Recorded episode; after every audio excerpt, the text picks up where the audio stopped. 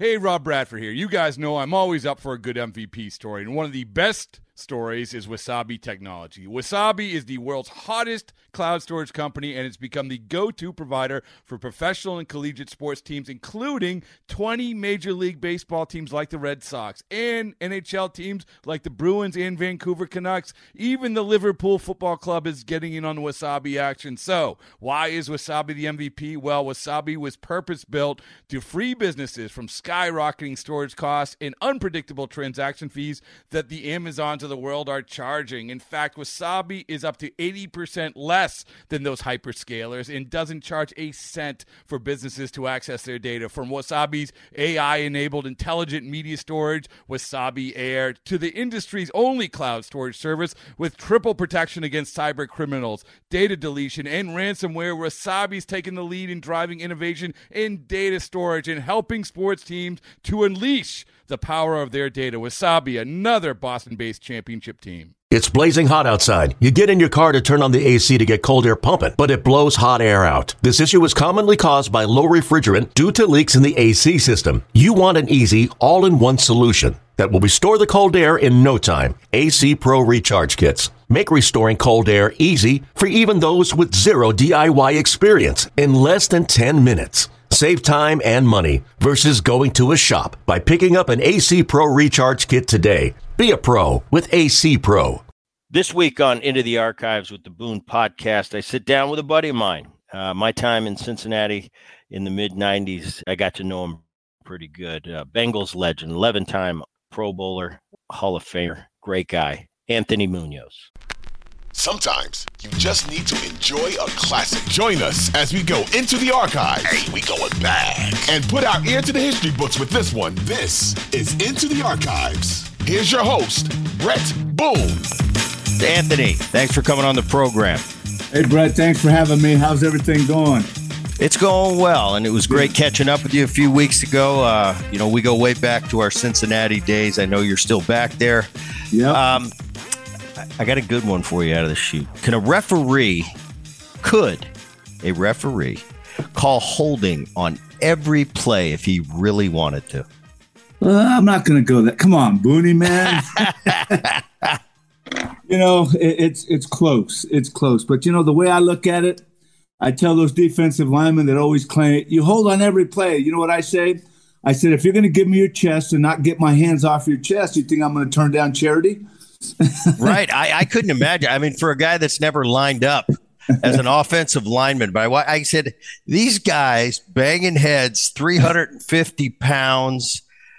How could you not? I mean, how can yeah. you have a perfect, you know, that that's just, it's kind of those unwritten rules. It, it's in every sport in baseball. Yeah. Well, until recently baseball, you know, much to my chagrin, when they started making these rule changes, it's like you got to slide into the bag. You have to physically put the tag for years and years.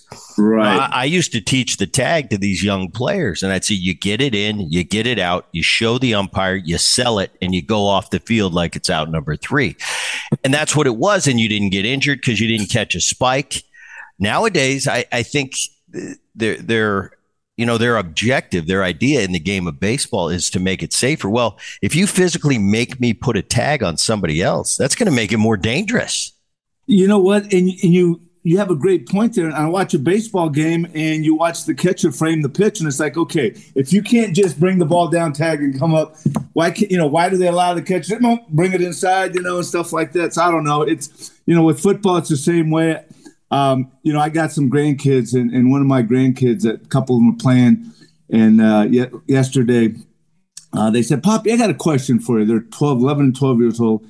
He goes, if I'm playing defense, how do I get the offensive lineman's hands off my chest and grabbing my shoulder pads? I said, when I get home, I'm going to show you.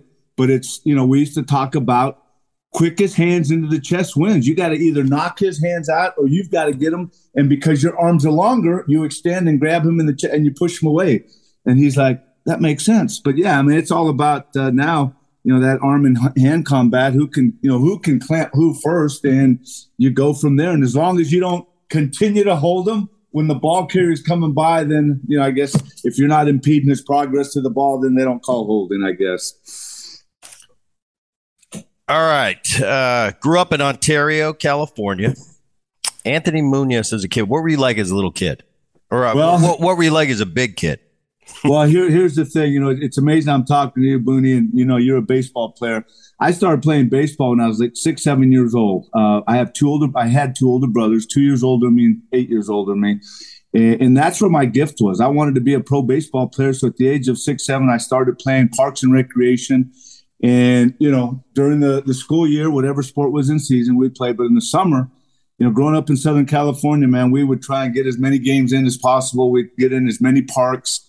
Uh, and that was my childhood. A lot of baseball played. And then, of course, you know, I got to high school. I played three years of varsity baseball. And even when I started getting recruited, uh, what I did as a kid in Ontario, California was kind of that, you know, trying to accomplish that dream. But I kept growing and uh, went in the other direction. But that's what I did as a kid. A lot of relatives. My mom was one of ten. So I had a lot of cousins around. And we would, we grew up a lot in the same neighborhood, so we played a lot of baseball together. I had some close friends other than relatives that we used to hang out with. But uh, really, I was consumed really with baseball. That was my thing. I was a big baseball fan, watched baseball, knew all the baseball players. Uh, so, yeah, that's what I did as a kid in Southern California. And, of course, everybody knows Anthony Munoz as, as the great football player. But as I was doing my prep work and, and behind-the-scenes stuff before this interview, it was fascinating to me because not only do we have Cincinnati in common, we have U S C, which we'll get to in a second. And I had no idea that you pitched all the way through college. Not only that, you pitched on a college uh, college national championship team. Um, you, you mentioned growing up in baseball was a passion of yours. Did you find when you were in high school, was baseball your number one? Was that where you were going? Football was secondary? It was, you know, I wanted to get to high school and all I thought about was starting on the varsity, starting on the varsity football. I hadn't played tackle football until my freshman year of high school. I was a, a product of flag football because the strength was my arm. I was a third baseman pitcher. I played quarterback from eight years old through eighth grade on, in flag football. So when I got to high school, still focused baseball, then I started playing a little football. And I, it was funny. I was going to be a quarterback. So I walked out first day of in pads, and I ran over where the quarterbacks were, and the coach looked up at me and said, "What are you doing here?" I said, "I'm going to be a quarterback." He goes, "No, nah, I don't think so. You're not a quarterback." I said, "That's all I've played." This coach said, "No, you got to go back in and see Henry." Well, Henry was our equipment manager. He had to change my helmet or my face mask out. I had a two-bar face mask when I ran out. When I finished that first day of practice, I had a face, a full cage. They'd moved me to offensive line, and I said, "Oh, what the heck? I'll play football, but I'm really focusing on baseball." And I was actually – Uh, I started at third base for three years. I was all-state three years in baseball, a sophomore, junior, and senior year, and all-state twice. I didn't play varsity and football until my junior year in high school. Uh, but, you know, still at that baseball, but then I started to be – I started to get all the recruiting letters and people when my when I was six five, two seventy-five as a junior in high school. Then all the football letters started to come. And but as you know, U S C had a track record of letting guys, if they went there on the football scholarship and they were good enough to play baseball, and I guess they thought I was good enough, so Rod Dedeaux said, "Hey, you come here on a football scholarship, we'll let you play baseball." And that's how I got a chance to play a little baseball at U S C, accepted a scholarship there to play football and uh, played some baseball. So that was your decision. I mean, it comes down to why was it S C? You know, everybody knows you went to S C. I went to S C. My story was quite different on the S C thing. I thought that was the last place I was going, and it was kind of a late decision by me to, to go to Southern Cal. Um, you mentioned they'd let you play baseball. It, was that pretty much the, the basis of your decision to go to U S C was the fact that, no, they're going to let me come play baseball? Plus, at the time when you were going to college, S C, there wasn't a better baseball program in the country. You know, that was kind of – that was the heyday of, of U S C. You're right. I mean, uh, first of all, I mean, they won a national – I think national champion, seventy, seventy-one, seventy-two, seventy-three. I mean, it was like – before I got there in seventy-six, they had won like four or five in five or six years. I mean, it was, they were on the roll. Um, you know, it was I, I can't honestly say that I wouldn't have gone there if they wouldn't have let me play baseball, because my childhood dream, growing up that close to the campus, always wanted to go there. I think once they offered me, and it was early on, they they pretty much locked me in. And the fact it was just kind of icing on the cake that they said, "Okay, you can play baseball." A lot of people used that as they started to recruit me and saw that I was really interested in U S C. They started that, you know, "Hey, you can play baseball." But, you know, really, there was no place in the seventies, a combination football, baseball like U S C. And once they offered me, it was like, I'm there. And then uh, they said I could play a little baseball. So, I mean, that that solidified it. Uh, but I still, you know, again, a lot of people think that I had this, uh, you know, decorated college career. I only played one healthy season in football.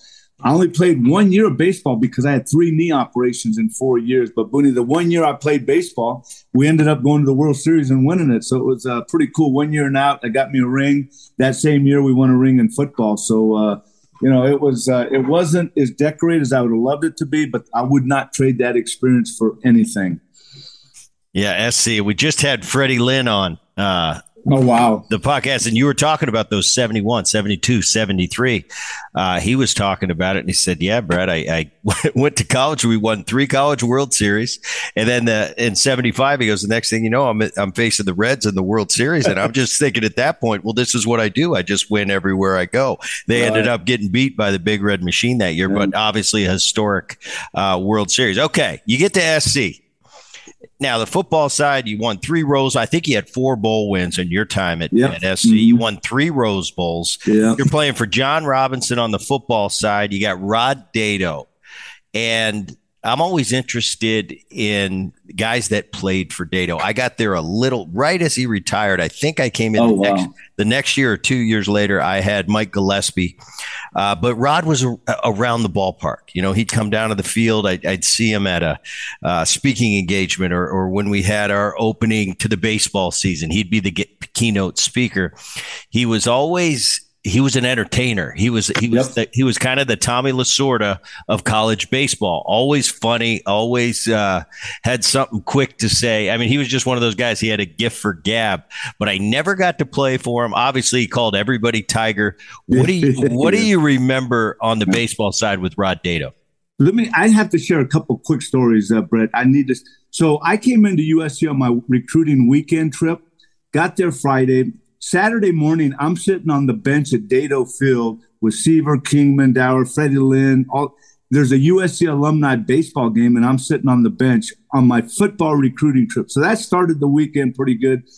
Saturday night with football guys. Sunday, I'm sitting in the on the bench with the U S C varsity team at Dodger Stadium as they're playing the Dodgers in an exhibition game before they go to Vero Beach. So that's my football recruiting trip. I'm, I'm hanging out with the U S C alumni baseball. I'm hanging out with the, the baseball players and the Dodgers. Uh, and then Dedeaux, wow. See, I'm so old. That's when the coaches could come to your house and sign your letter of intent. You know, now I think you got to fax it in or scan it in, or I don't think the coaches can actually come to your house. So the morning I was going to sign my letter of intent, this big cardinal colored Cadillac pulls up to my front door, and it's John Robinson and Rod Dedeaux coming to my house to sign. And that's the first, I mean, I'm thinking, this is amazing. I'm going on a football scholarship, and the head baseball coach is coming to my house. So I was like really impressed. I signed the letter. They gave me a ride to school. You know, both of them. I mean, you know, Robinson's driving. I'm riding passenger. Rod Dedeaux sitting in the back seat. It's like a, so. But, you know, both coaches, the fact that I had a chance to play for both John Robinson and Rod Dedeaux were amazing. I tell you what, people said, well, you're going to go to U S C. You're going to play football, Rob. That's great.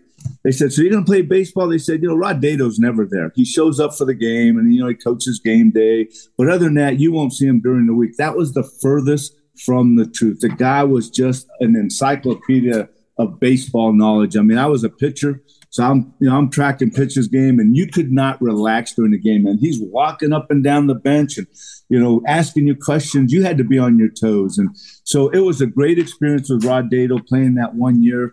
You know, after I, I left, and I'm in the N F L, and even after I retired, you would have thought I was a four-year starter for Rod Dedeaux at U S C on the baseball team. The way he treated everybody, and you're right, everybody was Tiger, and uh, so I mean, that to me was a highlight of my, you know, college career of my life is getting a chance to play for Rod Dedeaux on the baseball team.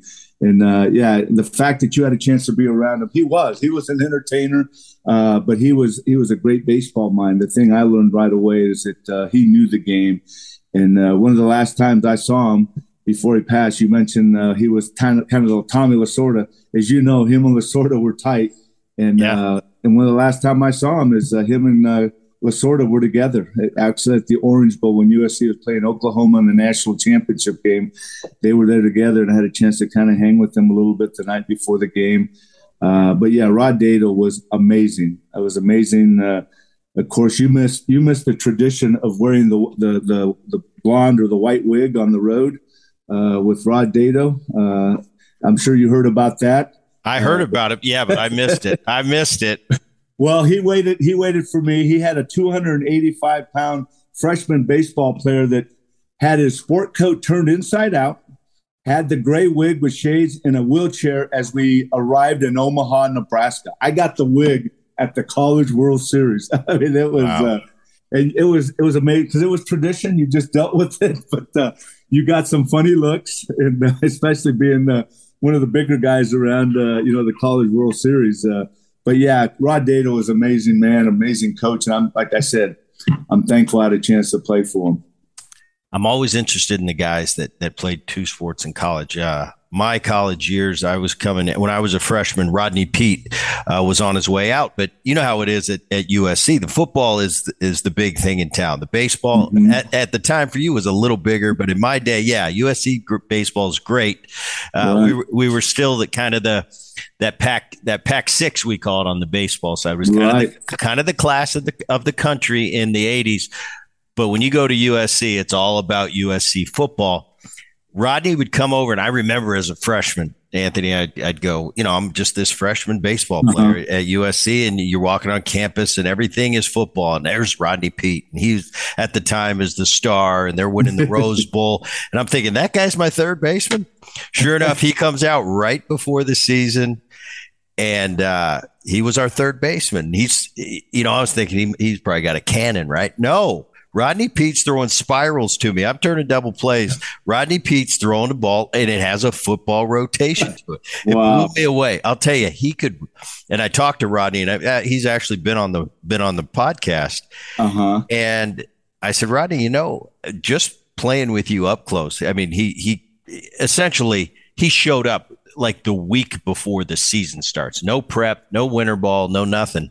Oh wow! And, and he was a really good player. And he would have been a first round pick, but he said, Brett, my passion was football. I liked, I really liked baseball, but right. my passion was football. Rodney Pete, I think, was good enough, especially on the hitting side, uh, to be a big leaguer. So it was interesting to uh, me.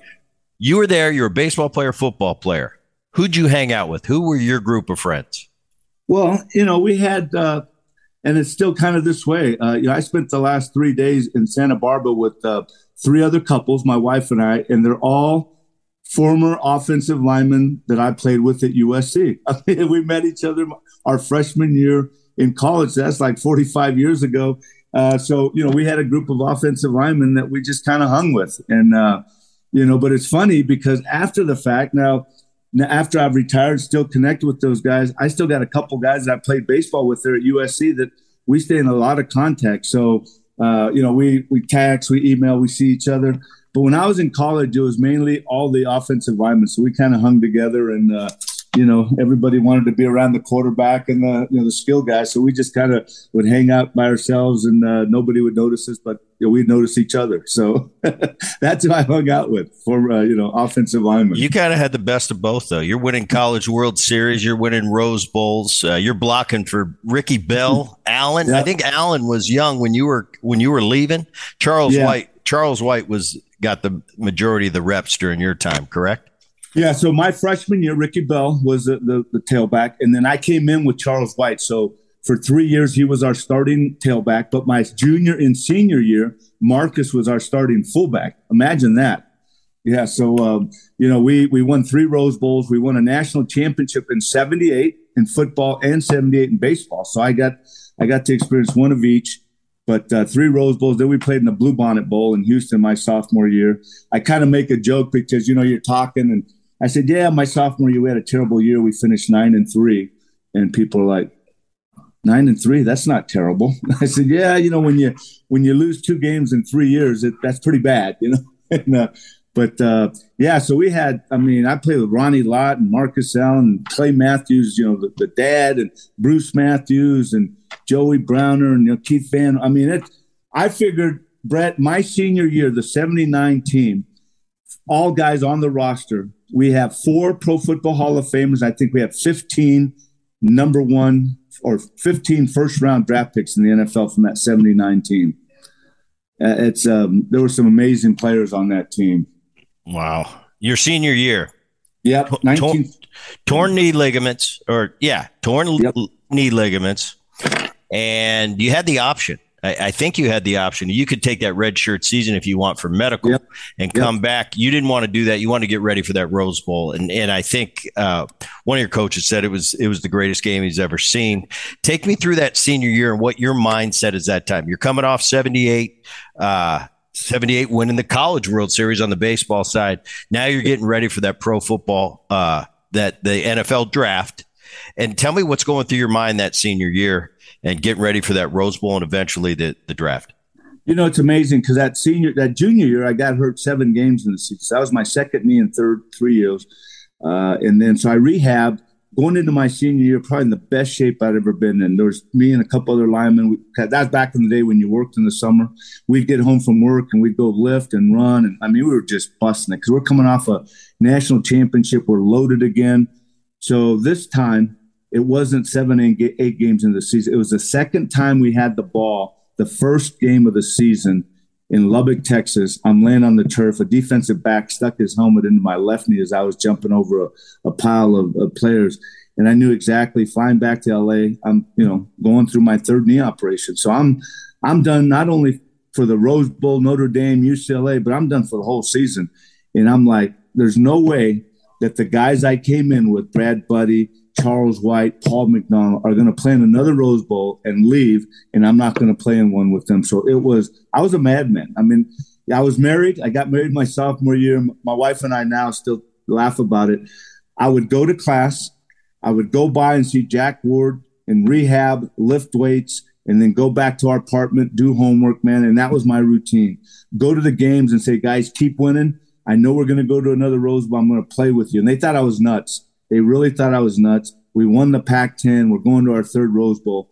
Now I had to convince John Robinson that I was healthy enough to play because there's no way I wanted to come back for grad school. And uh, so I said, so it took me about a half an hour to convince John. He said, if you get the okay from the doctor, you can start practicing. Man, the doctor said, there's no reason why you can't. He said, your left leg is a little stronger now than your right leg. I'd had two on my right, and this was on my left. And I made every practice getting ready for Rose Bowl. And uh, started the entire Rose Bowl game. We hit, we had to drive eighty-plus yards to win the game late, beat Ohio State. And uh, and I would, you know, I tell people, in all the games I played there, that one game, that Rose Bowl, after missing the entire season, it probably was the best game I played at U S C. And, uh, of course, that still not knowing what would happen after that, because even though I played that, a lot of the experts said, well, that was a great finish to a football career. You know, go do something else because, you know, the N F L is not going to touch you. And I said, well, if they're if, if they're not going to touch me, it's not going to be because I'm not strong enough and ready. And, uh, of course, you know, four months after that game, you know, the Bengals took a chance and drafted me with the third pick in the entire draft and uh, gave me a chance to go to an N F L camp. And that's all I really wanted after I played in that role. Just let me go see if I can compete on that level. Free agent, late round pick, whenever you want it, just sign me and let me go to a camp. And that, that was my whole attitude that whole senior year. My wife my wife thought I was nuts, and I think she still thinks I'm a little nuts, but she would just kind of look at me and shake my head. Hey, Brent, I got home with a full cast. Back then they'd put a full cast. We had a little one-bedroom apartment, and I would turn the burners on, and I would jump rope in our little room, in our little kitchen area, and just sweat, man, with the cast on my leg. As, as I knew I was going to get the cast off soon, I just wanted to stay in shape. And those are some of the crazy things I would do. Wow. And, and, uh, yeah, it, it, it's amazing with the career you had and, and you said it. And I was going to say that to you because some people said, yeah, we're taking a chance on this Munoz kid. Well, that's a, a, a bigger than big chance. I think somebody had some intel saying them they were right to be the third overall pick. If you wouldn't have got hurt that year, you might've been one, one. Um, but it, it's interesting it, that, that, you're going into the draft. Now, explain this to me. You're going into the draft. You you said you had people telling you, now go ahead and, and go get a job and go into life. You're not going to play in the N F L. Right. What are you hearing up into that draft, and, and what happens on draft day? Because sometimes, you know, the guys that aren't sure, like, am I going to get drafted? I'm not going to get drafted. They might get drafted the seventh, eighth round. You're going third, right. third overall. So you had to have some some people telling you, no, Anthony, there's a good chance you're going to be a high, high pick. Take your business further with the smart and flexible American Express Business Gold Card. You can earn four times points on your top two eligible spending categories every month, like transit, U S restaurants, and gas stations. That's the powerful backing of American Express. Four times points on up to one hundred fifty thousand dollars in purchases per year. Terms apply. Learn more at americanexpress.com slash business gold card. eBay Motors is here for the ride. Remember when you first saw the potential? And then through some elbow grease, fresh installs, and a whole lot of love, you transformed one hundred thousand miles and a body full of rust into a drive that's all your own. Look to your left. Look to your right. It's official. No one's got a ride like this. There's nothing else that sounds like, feels like, or looks like the set of wheels in your garage. With over one hundred twenty-two million parts, you can make sure your number one ride or die stays running smoothly, so there's no limit to how far you can take it. Brake kits, turbochargers, engines, exhaust kits, roof racks, L E D headlights, bumpers, whatever your baby needs, eBay Motors has it. And with eBay Guaranteed Fit, it's guaranteed to fit your ride the first time, every time, or your money back. Plus at these prices, well, you're burning rubber, not cash. Keep your ride or die alive at ebay motors dot com. Eligible items only. Exclusions apply. This episode is brought to you by Progressive Insurance. Whether you love true crime or comedy, celebrity interviews or news, you call the shots on what's in your podcast queue. And guess what? Now you can call them on your auto insurance too, with the Name Your Price tool from Progressive. It works just the way it sounds. You tell Progressive how much you want to pay for car insurance, and they'll show you coverage options that fit your budget. Get your quote today at progressive dot com to join the over twenty-eight million drivers who trust Progressive. Progressive Casualty Insurance Company and Affiliates. Price and coverage match limited by state law. Well, you know, before my senior year, they had projected me top five. After I got hurt, like I said, it was like free agent, maybe a late round, maybe just uh, probably nothing. So after the Rose Bowl, my whole purpose was just to – we had like five or six different combines. You know, they have the one now in Indy. We had one like in L A, Philly, Dallas, New York. Uh, we had like four or five, and I went to everyone, and I was always the last guy out of the medical examination. All the guys would leave, and they'd be on the town, and I'd be there having to, you know, get checked and rechecked, and and that's how it went. And I didn't really hear a whole lot. I mean, I I, I could tell a lot by looks that the thing, you know, doctors weren't real, real crazy about what they saw. But Brett, the one thing that happened, I got a call. The Cincinnati Bengals, who had the third pick, the only team that did this, you know, other than all the, the stuff you did at the combines, they had just hired a new head coach. And he said, I want to come out and work you out. And I'm like, hey, what time you coming out? How long? It doesn't matter. Come on. Forrest Gregg, they had just hired as their new head coach. Of course, I knew, having had some football history, I knew that Forrest Gregg was a Hall of Fame tackle, played for Vince Lombardi. Vince Lombardi called him the greatest player he ever coached. He was flying out to work me out. And I'm thinking, this is my chance. And I'd already flown to Cincinnati. They double-checked me, you know, again. So Forrest came out, put me through about a two-hour workout on our practice field right there at S C. And uh, I said, this is my chance to really show him that I, these injuries have not affected me. And, again, he worked me out. And I got to share this story. And Forrest was like forty years old, maybe not quite forty years old, still very imposing, six five, two fifty. And he came out, and after about two hours of workout, he said, okay, I'm going to be the defensive lineman. I'm going to make a couple moves. You just react.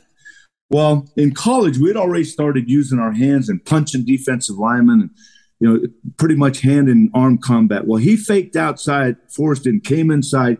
He tried to swap my arm, my shoulder, and when he did that, he exposed his chest. I gave him a two-hand punch right in the chest, and this is no exaggeration. The first thing that hit the ground was the back of his head. I mean, he hit the ground, and my heart dropped, and I reached over. I said, I am really, really sorry. I, I mean, and he looked at me with his southern drawl. He goes, that's okay, son. Don't worry about it. And I'm thinking, that might have helped. that might have helped. You heard him, but it might have helped you. Of course, of course, the draft day, not again, not knowing what was going to happen. It started ten o'clock New York time, seven o'clock out in L A. It was funny because that was the first year E S P N covered it, but they didn't fly anybody to New York. They didn't have all the videos. They just had like Chris Berman and all these guys, all these young reporters covering the draft. And uh, I'll never forget, Dee Dee and I were in our one-bedroom apartment right across the street from the campus, and there was like two or three other guys there that were waiting to see if they were going to be drafted. And they pretty much knew they were going to be drafted. Uh, in fact, one of them was Brad Buddy, offensive lineman, who went number eleven. He was the eleventh pick in the first at Kansas City. But our phone rang right away, and I'm thinking, is that a relative seeing if something's happened? And I was ready to say, hey, don't call. You know, I might get a call. And I pick up the phone minutes after the draft started, and the lady says, this is Bengal secretary. Can you hold for Coach Jim McNally? And I said, yeah. I mean, I was just stunned. I put the phone against my chest, and I looked at my wife, and I said, it's Cincinnati. Well, I had met Jim McNally when I went back in January. He was their new offensive line coach, and he jumped on the phone. He goes, Anthony, he goes, you're our guy. We just drafted you. And that was the extent. I hung up the phone. I looked at my wife, and I started weeping. I mean, Brett, I mean, I'm – Six foot six, three hundred pound kid, whip, weeping. I was just, I was still twenty-one. And uh, after I kind of, you know, composed myself, I said, Dee Dee, we're going to Cincinnati. And she looks at me and she goes, where's Cincinnati? So that, that was draft day. And of course, right away, they flew me out and had the media day. And I'm like, okay, I got my chance to go to camp. Now it's time to, now it's time to, to show them that, uh, you know, they made the right choice. nineteen eighty, right out of the chute. You're you're yeah. on the all rookie team. You play all sixteen games, and then your your string of all pros and Pro Bowl starts in eighty-one. Uh, and there won't be a year to the to the day you retire that you're not a an all pro or a, make it to that Pro Bowl. Um, pretty unbelievable career. How was that? Uh, you talk about, can you play at the next level? You know, I hear all the time, oh, he could, he's going to play on Sundays. There is definitely a jump, obviously. There's a oh jump in, in all sports. You know, for baseball, people always ask me, you know, the, the jump to double A as well. Okay, the double A, yeah, you find out if if guys can play there, but the real jump is the big leagues. You go from triple A to the big leagues. Everybody, you know that guy in triple A that everybody says, hey, that shortstop, he's really good. Well, in the big leagues, they're all that shortstop. So the speed thing uh is what I noticed from, from triple A to, to big leagues. Guys are sharper. They're just more, you know, they're just more polished, but the speed thing is a big factor. I'm sure it's the same way in the N F L, but you were, you know, they always talk about that jump from, from co- big time college football to the N F L. Doesn't seem like you had too tough of a time with it being on that all rookie team uh, your first year. Was there a little bit of an adjustment even for Anthony Munoz? Oh, definitely. And, and I'm and I'm thankful because I had a coach at U S C that was amazing. I mean, technically, he was teaching stuff, like I said, on the edge, cutting edge of hands. And I mean, we worked pass pro every day, run block every day. So that really prepared me for the N F L. And I had an amazing coach in the N F L, but still, it was like welcome to the N F L. I mean, it was like, you know, at U S C, you might have three guys during the, you know, during your eleven game schedule that are like cream of the, you know, top of the the echelon, you know, but here every Sunday, man, the guy is like the best of the best. I mean, there's, you know, they're the best in the world. And speed, strength. I come into the league at twenty-one. I'm playing against guys that are twenty-nine, thirty, so they got a little bit of experience. Um, you know, so, yeah, it was a jump. There's no question about it. Uh, you know, for me, it was not only a mental jump, but, and, you know, getting adjusted to the the talent. But now you're looking at, I think I played twenty-seven out of fifty games in college. I mean, I went through, the, the great thing for me in college, even though I didn't play a lot during the season, is I went through every spring practice, all of summer camp. But my rookie year, I earned the starting job three days into camp. We had four preseason games, and it's not like it is now. We played like half, three quarters of a preseason game. So you're talking four preseason games and then twenty regular seasons. So I played almost as many games my rookie year as I did in four years at U S C. And then my second year, twenty games again, and then we go to the Super Bowl. So I played forty-three games in two years, and I played like twenty-six in four years. So not only the adjustment to the talent, but now your your season is amazing. I mean, they talked about hitting the wall like week twelve, thirteen, but you just got to fight through it. Yeah, I mean, you're in great shape, but you hit that wall physically, man, because you're Monday morning after every game, it feels like you've gotten in an accident. You know, you've got to re- yeah. reevaluate where you're hurting and jump in a tub and do this and do that. But, yeah, I mean, my my first – and here it is. My first five weeks in the N F L, I faced Leroy Selmon, twice. Preseason game and opening up my rookie of the regular season, I faced Leroy Selmon, who was, I mean, he's a Hall of Famer, one of the best guys I've ever played against. And it was like, welcome to the N F L. But you know what? I have to, we keep, we talked a lot about U S C. U S C, man, was a amazing training ground for myself. And I'm sure you talk to a lot of guys that have been there. The comp, you know, how you compete there, how you prepare there. I mean, my rookie year, every day I had to practice against Jerry Jeter. He was going into his, he was a senior. I was a freshman, two-time All-American. He was the number five pick in the draft my freshman year in college. I had to practice against him every day. Guys like Rod Martin, Dave Lewis, Clay Matthews, uh, you know, Junior. I mean, so you're doing that all week. Game day's not easy, but it's easier. So that helped me in the, not that it made the N F L easy, but it prepared me. It got me ready to to learn how to compete. And uh, and then, of course, the fact that, you know, there was a lot of naysayers saying that I couldn't stay healthy. That was an incentive. And, and you know, my conditioning and weight training, you just I just learned to, to step it up, man, and do it year round. And uh, and I'm thankful for that. So that rookie year was a learning curve. But uh, I said I that was when I said, I can compete on this level and I can compete with the best. And therefore you build that confidence. And then through your strength training and conditioning, that adds even more confidence. You get, a, you know, you throw a great coach into there, some great players. And, uh, you know, it, uh, it, it allowed me to really excel at the highest level. Early in, in your career, Kenny Anderson's your quarterback. Uh, the next year, you're, you're offensive lineman of the year. You play in sixteen games again. You say, then you go to the Super Bowl. Super Bowl sixteen, I believe it was, against it's the Niners. Yeah. Niners in Montana. Yeah. And, you know, that's that's kind of the, the pinnacle, obviously. N B A Finals, World Series, Super Bowl. And nowadays, especially, if you put them all together, that Super Bowl, and now it's two weeks, um, the biggest two weeks probably in sports, the build-up to that big game. Um First Super Bowl for you. You've won the Rose Bowl several times. Uh, now you're at the you're the, you're at the biggest show in town. Give me that that first Super Bowl when you're going to the Super Bowl. I remember my World Series; it was unbelievable. Give me your version.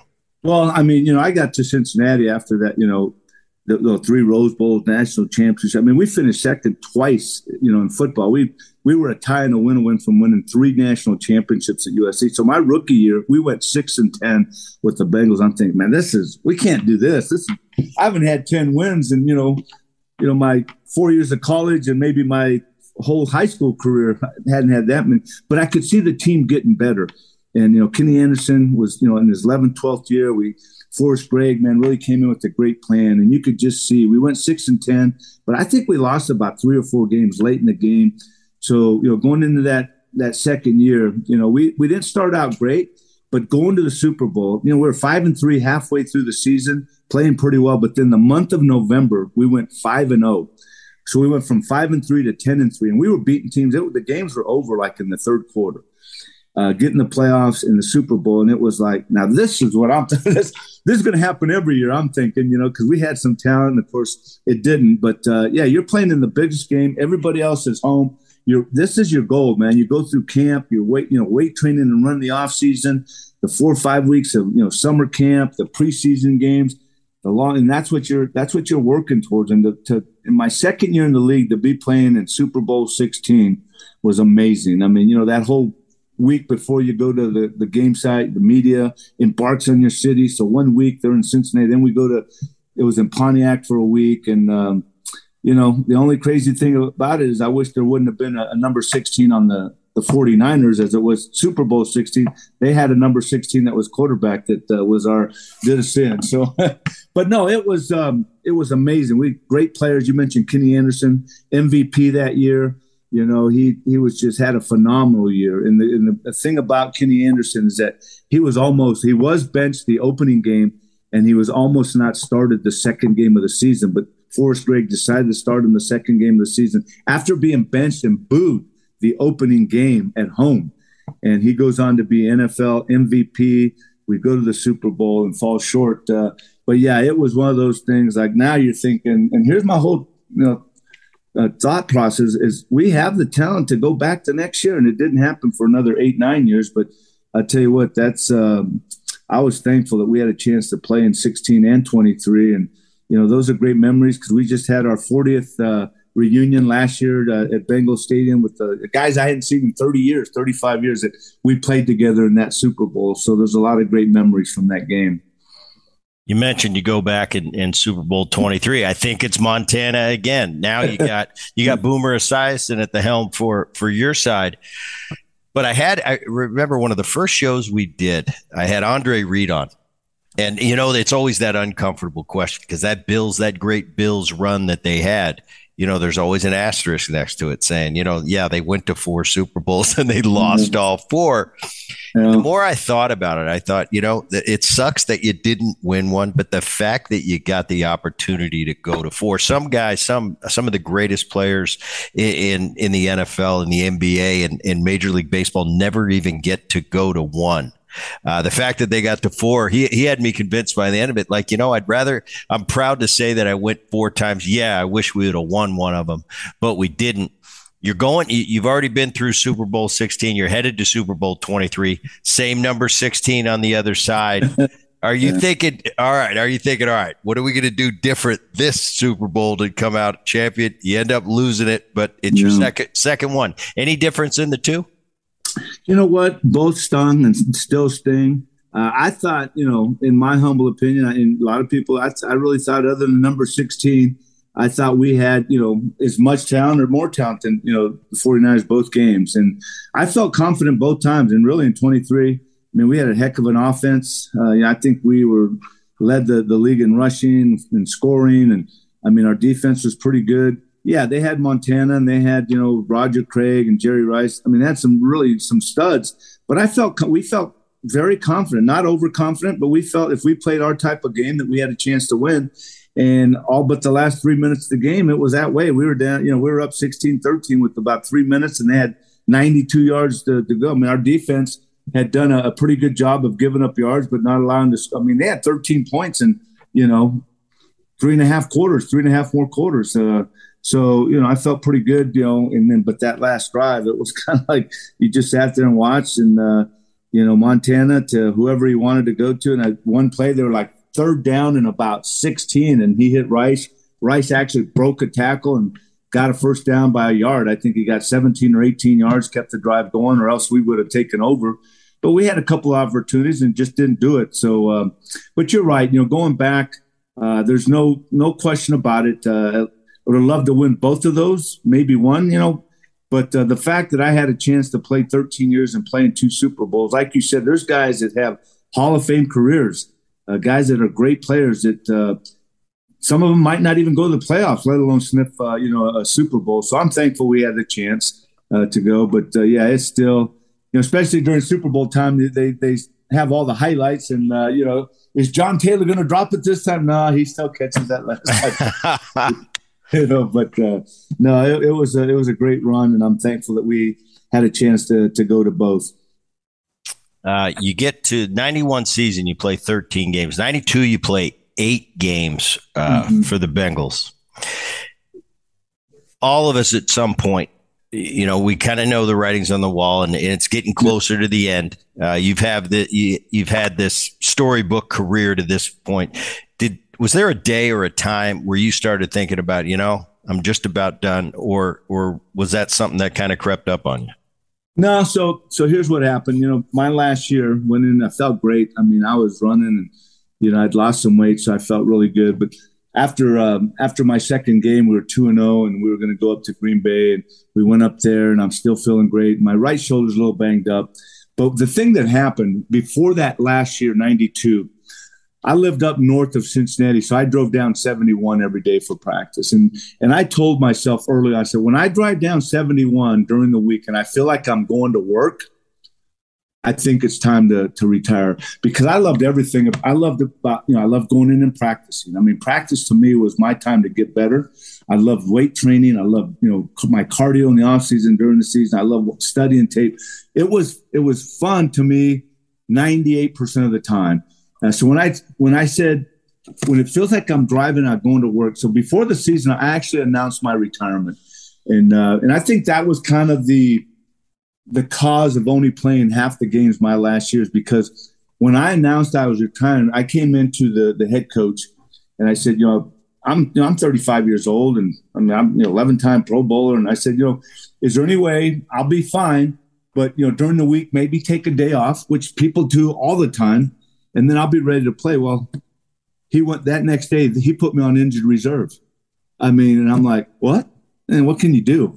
Uh, so, you know, after four games, he put me on injured reserve. I came, you know, he had to be on. But at that time, they could bring you back and forth. And I said, well, I guess that's his move. So I came back and, uh, you know, I'll never forget. I came back off injured reserve and I was playing. I was, I'd worked. I mean, I continued to, to bust it. So I was fine playing. And then uh, first time in thirteen years, after going through those three knee operations, first time in thirteen years, I came back from I R and a defensive back fell on my leg. So I'm back on injured reserve. And there's about, oh, I don't know, there's about seven weeks left in the season. So I'm just kind of working out like I did all the time. I mean, I'm working out like I'm playing, but I'm on injured reserve. And they had one move left. Uh, there was one game left, and I was retiring. So I convinced them to let me come back for one game and play. And I did. I played the entire game, the last game of the year I retired. And that was against the Colts. And uh, and I thought that was going to be it. But, uh, you know, things changed a little bit after that. But I knew that it was time to for the Bengals. They were making changes. So uh, I played that game, and then I started to interview and, and look into broadcasting after that last game. I had, uh, it was funny. I had Walter Jones on the show, and, and he was telling me, he, he was talking about his training. He's like, Brett, I used to just push these Suburbans around. He goes, you know, it's better. He said that sled, it hurt my back. And I really, so I really started pushing the Suburbans around, but I asked him this, this question. I want to ask you, how do we judge offensive line? Wow. That's a great question. I mean, that's a tough one. Uh, it, it, there's a lot of fodder out there for, you know, opinions and argument. Who's this? Who's that? Um, you know, it. You talk. I think a lot of it. You talk to their opponents, but then you have guys that have played in different eras. You have, you know, general managers that have watched over the years. Those are guys that know the game. Um, you know, those are the guys that have watched in different eras. Um, you know, there's guys that have made, you know, ten plus Pro Bowls that they, and then there's other guys that have made four or five that are considered, you know, so it's tough with the Pro Bowls. Uh, so that's probably one of the toughest positions, you know, to really, to look at and, and to evaluate because of that. And, um, you know, wide receiver's out there on his own and he's catching the ball, the quarterback, but as offensive lineman, I mean, you can do your individual job, but then, you know, a lot of it, you have to coordinate with four other guys and then sometimes also a tight end. So uh, it, it makes it tough. So that's what, that's why you kind of look to the experts and, you know, they kind of, that's their thing. Let them, you know, get into arguments, let them, uh, you know, say who is and who isn't, who's the best, how do you rank guys? But it is, it's, it's probably the toughest position to do that. Uh, and in your position, you know, I was thinking about it. It's like, th- there's just no glory. You know, it seems like the, the, the spotlight's on you if a quarterback gets sacked. Anything other than that, you're just doing your job. You know, every, right. When you're opening those holes up for those backs and they're scoring touchdowns, that's great. But, but the back's getting all the glory. And right. you, you guys are just, all right, get back in the huddle. Let's do it again. Uh, you know, I was talking to an offensive line coach and, and we were talking about, you know, because I'm kind of, I'm that geeky baseball guy that doesn't know anything uh, about football, but I, but I'm a fan of it. So I like to, uh-huh. I like to be educated on it. He said, Booney, man, I got the best job in the world. He said, these offensive linemen, they come, they work hard. They don't, there's no drama with them. They're just there to, you know, they come and they work. And I thought, yeah, yeah. you know, it makes a lot of sense. You don't yeah. have these star, you know, doing commercials. It's just, hey, we come to work, we bring our lunch pail and, and, and we shove the other guys out of the way. I thought that was cool. Um, yeah. But now I got to, I, I just got like some fan questions for you. It's like, yeah. What's your relationship with your quarterback? Is, is he really, does he, I know if I was the quarterback and these guys were fighting the way you guys fight for me and I'm having a big year, I'm taking my guys to dinner. I'm getting them whatever. I'm getting them gifts. Does that ever happen for you guys? Well, you know, Kenny Anderson was at the, towards the end of his career. So we didn't spend a lot of time together, but Boomer, a lot of years. I mean, nine, ten years. We went to dinner every Thursday night. I mean, you've been in Cincinnati. We used to go to the boathouse. He would take us right. every Thursday night uh, and just hang out. He would, um, he always, Christmas was always fun for us because he always uh, got his Christmas gifts. And And it wasn't like he just got, like, let's say you had to be a veteran lineman. So sometimes it might be four, sometimes it might be seven. And he just didn't get you some. He always, like one year there was eight guys that he was going to buy gifts for. He knew four of the guys were hunters. So he got four guys hunting shotguns. He knew that the four of us weren't hunters. So he got us, I think it was when the cell phones came out. So he got us a cell phone and, and you know, the new, the plan and stuff. So we're, we're walking around with cell phones and, you know, so yeah, he took care of us. I mean, he was a guy that, you know, always had our back. I mean, always th- it, it might have been my fault or Max's fault, but he always he always took the fall, man. He never threw us under the bus. And uh, but you know, that's that's just and he would. So what we did, we'd have our individual uh, position meetings, and you would meet for a certain time. Then the coaches would have to leave and meet, and we'd either finish up or we'd go showers. Boomer would always come in, close the door, and he would sit at the offensive line's desk, and he would run the video. So you'd have all the linemen, Boomer, and we, it'd just be the, you know, the lineman and Boomer, and he'd run the, the tape that we'd been watching, and he's making play calls, he's making calls, and we'd make our blocking calls. So that was his way of con- he knew as the leader of the offense, the leader of the team, that he connected with, and that's how he connected with us, man. He knew how to connect, and uh, I mean, just a just a great team player with passion and compassion, and uh, but yeah, it was it was fun. That was uh, for us. It was you know, I was. Ten years with nine years with Boomer, and uh, that was the type of guy he was. It was uh, he was cool. I mean, it was he was a competitor. We had we had to have to grab him sometimes and say, Boomer, we'll take care of those defensive linemen. You go call the play and make sure you either hand the ball off or throw. We don't want you messing. But that's just the fire he had. He wanted to go up face to face with defensive linemen. When you need mealtime inspiration, it's worth shopping Kroger, where you'll find over thirty thousand mouthwatering choices that excite your inner foodie. And no matter what tasty choice you make, you'll enjoy our everyday low prices, plus extra ways to save, like digital coupons worth over six hundred dollars each week. You can also save up to one dollar off per gallon at the pump with fuel points. More savings and more inspiring flavors make shopping Kroger worth it every time. Kroger, fresh for everyone. Fuel restrictions apply.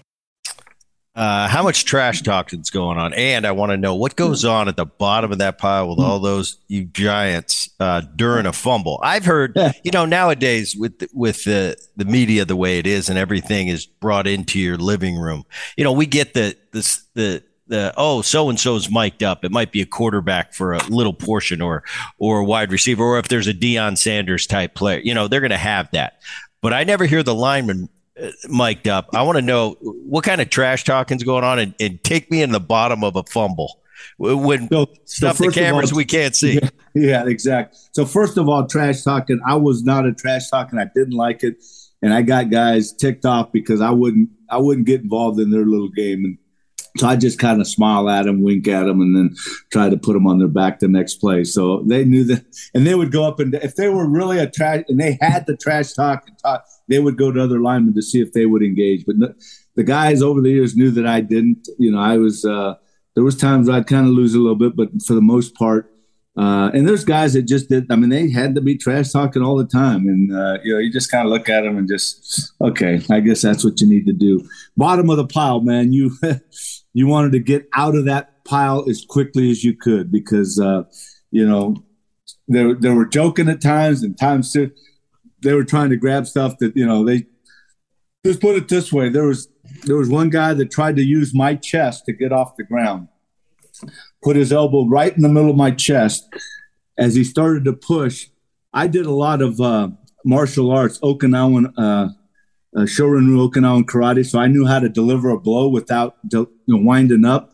And that was the last time he did it because I head slapped him so hard. Uh, and I said, you don't use, you know, we're in the bottom of the pile, and that's and not this nicely, but you don't use my chest to get off the ground, or else what just happened is going to be, you know, a hundred times worse than that. But wow. I got, I mean, you know, I kind of channeled Deacon Jones in the head slap down in the bottom of the pile. And, uh, but you know, sometimes they're serious, sometimes they're messing around, but you're down there. You don't want to, you want to get out. You want to get out of the, under that pile because, you know, you get six, seven, you know, three hundred plus guys, that doesn't feel very good if you're in the bottom of the pile. And the guys take their time getting up, and, you know, if they know you, they're on the top. And uh, so you got to exert a little injure, energy to, to help them get up. So not a fun place to be. As a baseball player, you know, the the game's every day, and it's it's hard. And you have great days, you have tough days, you, you lose some games, you win some. Sometimes you have a rough day, sometimes you win the game for your team. I remember for me, uh, as a player, the stuff that really bothered me, if my pitcher's pitching his butt off, doing a good job, I make a big error. And I was fortunate enough, it didn't happen too often. But once in a while, I'll make that big play that changes the game late in the game. I, I, you know, we're all out there busting it. We're doing the best job we can. I might hit a three-run homer the next time that guy's pitching and win the game for him.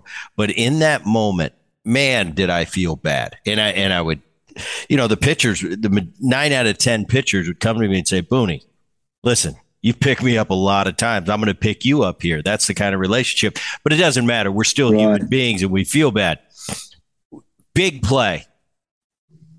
Everybody's going crazy. Crowds going crazy. Fans at home are going crazy. Holding, bring it all the way back. Is that yeah. is that a fair, accurate uh, oh. parallel between what I what I explained to you I went through when you go through it? Yeah, oh, definitely. I mean, it's, you know, there's I guess a, you, everybody's got to do it, but a couple positions, left tackle, cornerback, you've got to have a short memory. If you don't have a short memory, man, it'll eat you alive and it'll just continue holding. And you just got, I mean, you just got to forget about it. I mean, you just got to get in the huddle and, and just forget about it, man. A sack, that's the toughest. I mean, there was years where I had one sack all year and I, I could re I could replay that sack and know exactly when it happened. And it might be six months later. So, I mean, and, and it just, it, it eats you alive. I mean, it eats you alive and uh, yeah, but you, you've got to be, and you're right. The next game, I mean, you, You won't do that. And you, I mean, but yeah, you, you just gotta, it's one of those things you learn right away that you've got to just, I, I think about, remember Men in Black when they had that little gadget and they boop and you, your whole memory was gone. Yeah. That's what you have to, literally you have to do that. I mean, you know, bad play, holding and, uh, and there's always, you know, kind of a, a silver lining. So my rookie year, I got three holding penalties in one game. And I mean, you talk about just feeling like jumping in the river. You know, it's like, so the, the next day, Monday Night Football, I'm watching the Steelers and they have a pretty good center, Mike Webster, who's all pro, perennial Hall of Famer. He got, not that it justified my three, but he got four holding penalties on a Monday night game. And I'm thinking, if, if I'm a rookie getting three and this guy, I said, it happens, it happens to everybody, you know, so you just got to bounce back and, and, you know, make sure that you, like you said, it happens, but keep it to a minimum, you know, keep it to a minimum. Turf in Cincinnati. You, you talk about the injuries to your knees. I remember as a young kid walking, you know, we both played at the same field down there at Riverfront. Yeah. And I remember as a, as a young kid, you know, I'm twenty-three, twenty-four years old and Larkin, you know, my partner, my, right. my partner, my double play combo guy, yeah. he, he'd be walking through the locker room. He was probably four or five years my senior. And he'd be walking through the, the locker room after the game. He's got ice from shoulders to knees. And I'm looking at him. I'm like, are you that old, man? You know, he's probably he's probably twenty-nine at the time. Right. He looks at me. He goes, ah, kid. He goes, you'll see one day you play on this turf long enough. Yeah. And at the time, I turf doesn't bother a twenty-three-year-old. You're doing backflips on it. It's no big deal. Now, right. as time went on, I, I knew exactly what he was feeling. As a football player, though, landing on that constantly getting – you know, you got some big boys out there and hitting yeah. the turf hard. It's amazing. Isn't it amazing that you had most of your injuries pre, uh, pre Riverfront Stadium? Yeah, it is. That was, I tell you, and that wasn't the only one because you um, you played in the Three Rivers. You played in yep. the Vet. You yep. played in the Astrodome. I mean, it was like uh, you played in the Kingdom, right? I, I mean, played in the Kingdom. The all-time worst. Was oh Mon- was Montreal Exhibition Stadium. It's oh. like they never they they laid the first turf down and they never they never serviced it. It was just like oh. a glorified cement. Oh, it's crazy. So yeah, so I I I'm really thankful that I played, you know, not only all home games on that stuff, but you know, teams in our division. I mean, Houston and Pittsburgh at the time were, you know, I had to play on that every year and it's so yeah, I'm really thankful that uh, you know, other than getting in the shower and feel like somebody taking sandpaper to your arms and your legs because of, you know, that turf ripping skin off and just kind of like you've been rubbed raw. But uh, yeah, I, I was very fortunate that my body, I mean, I, you know, I retired when I was thirty-five, and I, I could say that my legs still felt pretty decent even after all those years on that stuff. nineteen ninety-four, uh, you get selected to the seventy-fifth anniversary all-time team. In uh, two thousand twenty-one, Ring of Honor for the Bengals, which is probably, you know, I, I, I if it's anything like baseball, of course, the Hall of Fame is the ultimate. And, and I want to cover that last. In two thousand ten, uh, one hundred greatest players. You get a red jacket for that one. Um, but then the ultimate. It's nineteen ninety-eight. It's, uh, you know, you're Anthony Munoz. You, you can look at your stats. They speak for themselves. It's pretty much uh, known that you're going to go to the Hall of Fame. But is it any different waiting for that phone call? Just like, yep. Yeah, I know, you know, my credentials are there. It's obvious. Uh, everybody tells me right away, first ballot, I'm going in. But until you get that phone call, even guys like Anthony Munoz, I, I had Chipper Jones on the show and I asked about that. I said, Chipper, you knew you were going in. Greg Maddox. He goes, yeah, Brett, I knew I was going in, but I'll tell you, I had to wait for that phone call. Was yeah. it the same for you? Are you waiting for that phone call? Like, yeah, honey, I know I'm getting in, well, but, but yeah. let's just make sure the phone rings or I get that call. You know, you, you never know. I mean, it's like they're talking about it, but, you know, you go through that process and you hear, I mean, you hear that you never know if it's going to be, you know, when or what. But, yeah, it was still the anticipation. It's uh, until you get that call. I mean, people are like, ah, oh, you're in, no problem. You know, sign your name. With, and they said, no, that, you don't do that until you. So, yeah, it was the matter, which was pretty cool for me because growing up in Southern California, playing football at U S C, then you're always told the day before the Super Bowl. And the Super Bowl was in San Diego. So it was back in California where I actually got the word that I was going in. But, yeah, you still – it's a matter of waiting for the call. You just got to wait for the call because you never know. You never know how long it's going to take after you retire, if it's going to, you know, happen. So, yeah, you just never know. And you, you learn the longer you're in, then you see all the guys that are like, okay, they're the shoe-in, they're splitting, you know, they wait, you know, fifteen, twenty years. And so it's um, – you wait until you get that call. But once you get that call, man, it's just like – it's crazy. The um, – You know, it's the the memories, the journey, basically. I mean, you get the call that you've, you've accomplished that, but then now the flood of memories, the journey that it's taking. I mean, coming from, you know, single-parent home, having nothing growing up, my mom working two, three jobs, to going to U S C and then the injuries and, you know, my wife and I being there as, you know, seniors in college, not knowing what's going to happen, and then the N F L and, you know, just the relationship. So it's just a flood of memories that once you do get that, Now, now you got what seven months to put a speech together. Make sure you don't forget thanking anyone. And but it, it was just so much fun when that happened to be able to to call my wife and the, you know, my family. And but yeah, you're right. You never know until you that phone rings and they say, "Welcome to Canton." And I mentioned the two thousand ten. Uh... The one hundred greatest players, uh, you were selected for that group. There's a red jacket for that one. The Hall of Fame is a gold jacket. Difference between the two is one more more uh, special to you, or are they both just well, really cool? I look at the hundred as a as a baseball player. I look, wow, Hall of yeah. Fame. There's more players in the Hall of Fame than a hundred. Hundred greatest players seems to me that that's a bigger honor. Well, you know, it's, it's interesting because there's three hundred eighty-two Hall of Famers, and that happened in nineteen ninety-eight. So it was it was actually two years ago that the, the hundredth anniversary with the red jacket. twenty twenty was the year. And so that's a hundred all time of all hundred years. So I think I think Brett Favre said it best. We they had us all down in Miami at the Super Bowl, and we were in the same hotel, and they had this Q and A kind of roundtable, and they asked Brett Favre the same question, and he said, "Wow," he said, "I guess the hundred players is like being a Hall of Famer of the Hall of Fame."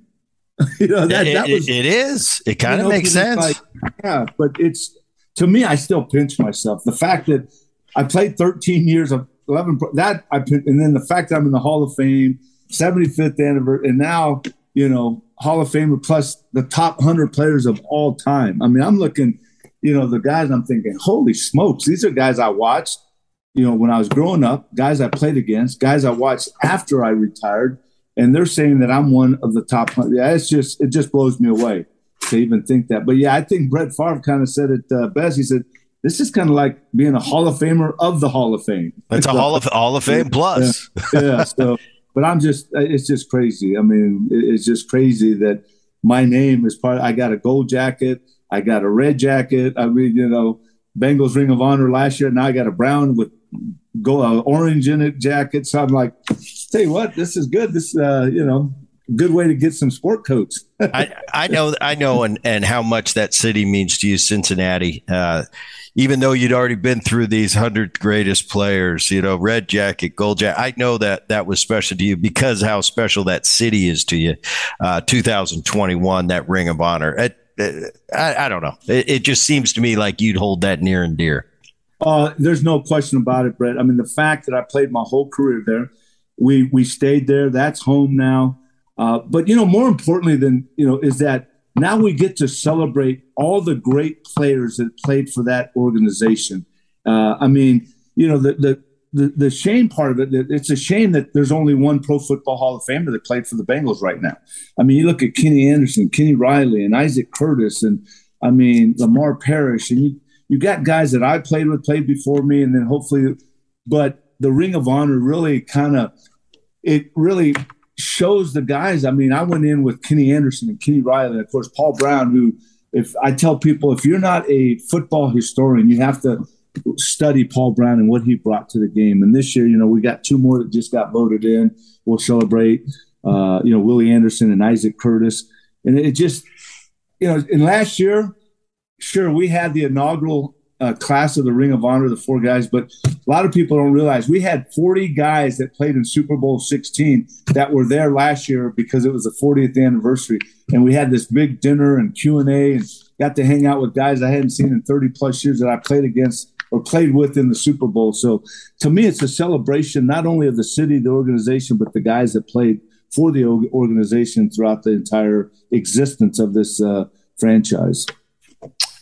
After ninety-two, ninety-two is the year that you retired after that season. Um, went into broadcasting. How'd you like that? The, that I liked it, life I liked after football. It a lot. Yeah, I really liked it a lot. So what I did, you know, I tried to do some things while I was playing to just kind of prepare myself. And I mean, we I went to real estate school and we started a building company halfway through my career. And but my last seven years playing with the Bengals, I did high school football on radio. And you know how great that's football interesting. Is. You know how good football is right there in Cincinnati, Northern Kentucky. Yeah, so I had a guy ask me, I said, yeah, I'll do that. So Friday night, man, I was doing high school football radio. We're doing playoffs. I'm doing Moeller and Elder, and I'm doing Saint X. I'm going across the river and doing Cubcast and Boone County. And, you know, so I did that just to kind of – because I enjoyed it. So when I retired, I'm like, hmm, it's either coaching or maybe I'll just check out broadcasting. And I got an opportunity to do a couple games, and then Fox got the N F L and they hired me. So, but I enjoyed it because it gave me a chance to continue to stay close to the game, watch the game, go to a game, and then just talk about it and get paid for it. You know, so it was like, this is pretty cool. And, uh, you know, I left when my kids went off to college so I could watch them play sports, but I continued to do Bengal preseason games. And I think this is like maybe year twenty-five, twenty-six that I've been doing Bengal, Bengal preseason games on T V. So I really enjoyed it. I worked with E S P N. I worked with Fox. Uh, did some, you know, guest stuff other places. But, uh, yeah, I really, really enjoyed it. All the things you've accomplished, what are you most proud of in your life? Oh, wow. Yeah, you know, for me, you know, football is great. Sports is great. But, uh, you know, for me, the last forty-four years, my faith and my wife, you know, we, we just celebrated forty-four years, kids, grandkids, uh those are the things that are going to last forever. I mean, great memories last forever. And, but, you know, those relationships and then the relationships I, you know, from college and pro that, uh, you know, we might not see each other for three, four years. And when we see each other, it's like we haven't missed uh, a beat. So, you know, the memories of the the, the relationships. Uh, and people ask me, what's the first thing you miss when you retire? And it's the relationships, being with the guys all the time and, you know, just going through the grind and, and you know, the respect. But, uh, yeah, my faith and my, my wife, my kids, grandkids, and, of course, then the memories of all the relationships that I've established in, in the sport. Well, Anthony Munoz, I appreciate it. What a career. What a guy you are. A, a, a guy, and, and I say this in all seriousness, as a young baseball player, made an impression on me uh, when I got to meet you on, on occasion in, in Cincinnati. Uh, it, it always made a positive impact. Like, wow, there's something about that Anthony Munoz guy I really like. So I think that's just a, a testament to you and, and how you've lived your life uh, with the with the accolades on the field set aside. So I just want to say it's been an honor having you on the Boone Podcast. twenty-four hundred Sports is an Odyssey company.